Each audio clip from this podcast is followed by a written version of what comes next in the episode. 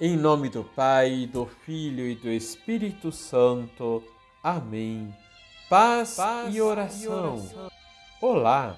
Que o Deus da esperança que nos cumula de toda alegria e paz em nossa fé, pela ação do Espírito Santo, esteja com você.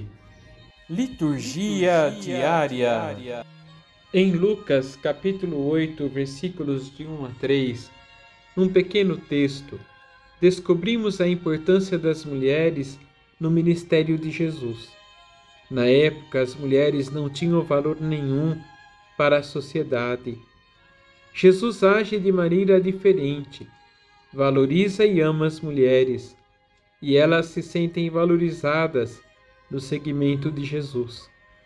É interessante notar que enquanto seus discípulos fugiam diante da cruz, as mulheres não abandonaram e na ressurreição foram as primeiras a vê-lo e anunciá-lo ressuscitado aos discípulos. Como discípulas de Jesus, ajudavam com seus bens e com seu trabalho a Jesus, bem como aos discípulos. E faziam isso livremente, pelos benefícios que tinham recebido do Senhor. Na Igreja, Todos, homens e mulheres, são chamados a ser discípulos missionários do Reino, estar com Jesus para depois anunciá-lo. Todos devem se sentir impelidos e logo sair em missão, ir ao encontro dos afastados, nas periferias existenciais das nossas comunidades.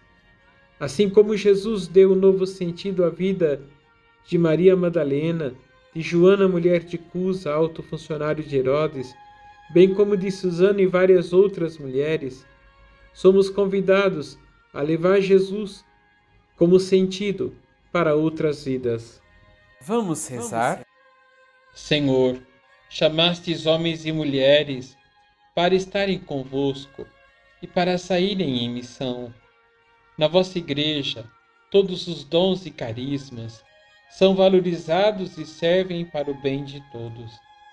Que as nossas comunidades sejam acolhedoras, sinais do rosto materno de Deus revelado em Maria, e proporcionem aos que chegam a alegria de pertencer à vossa Igreja.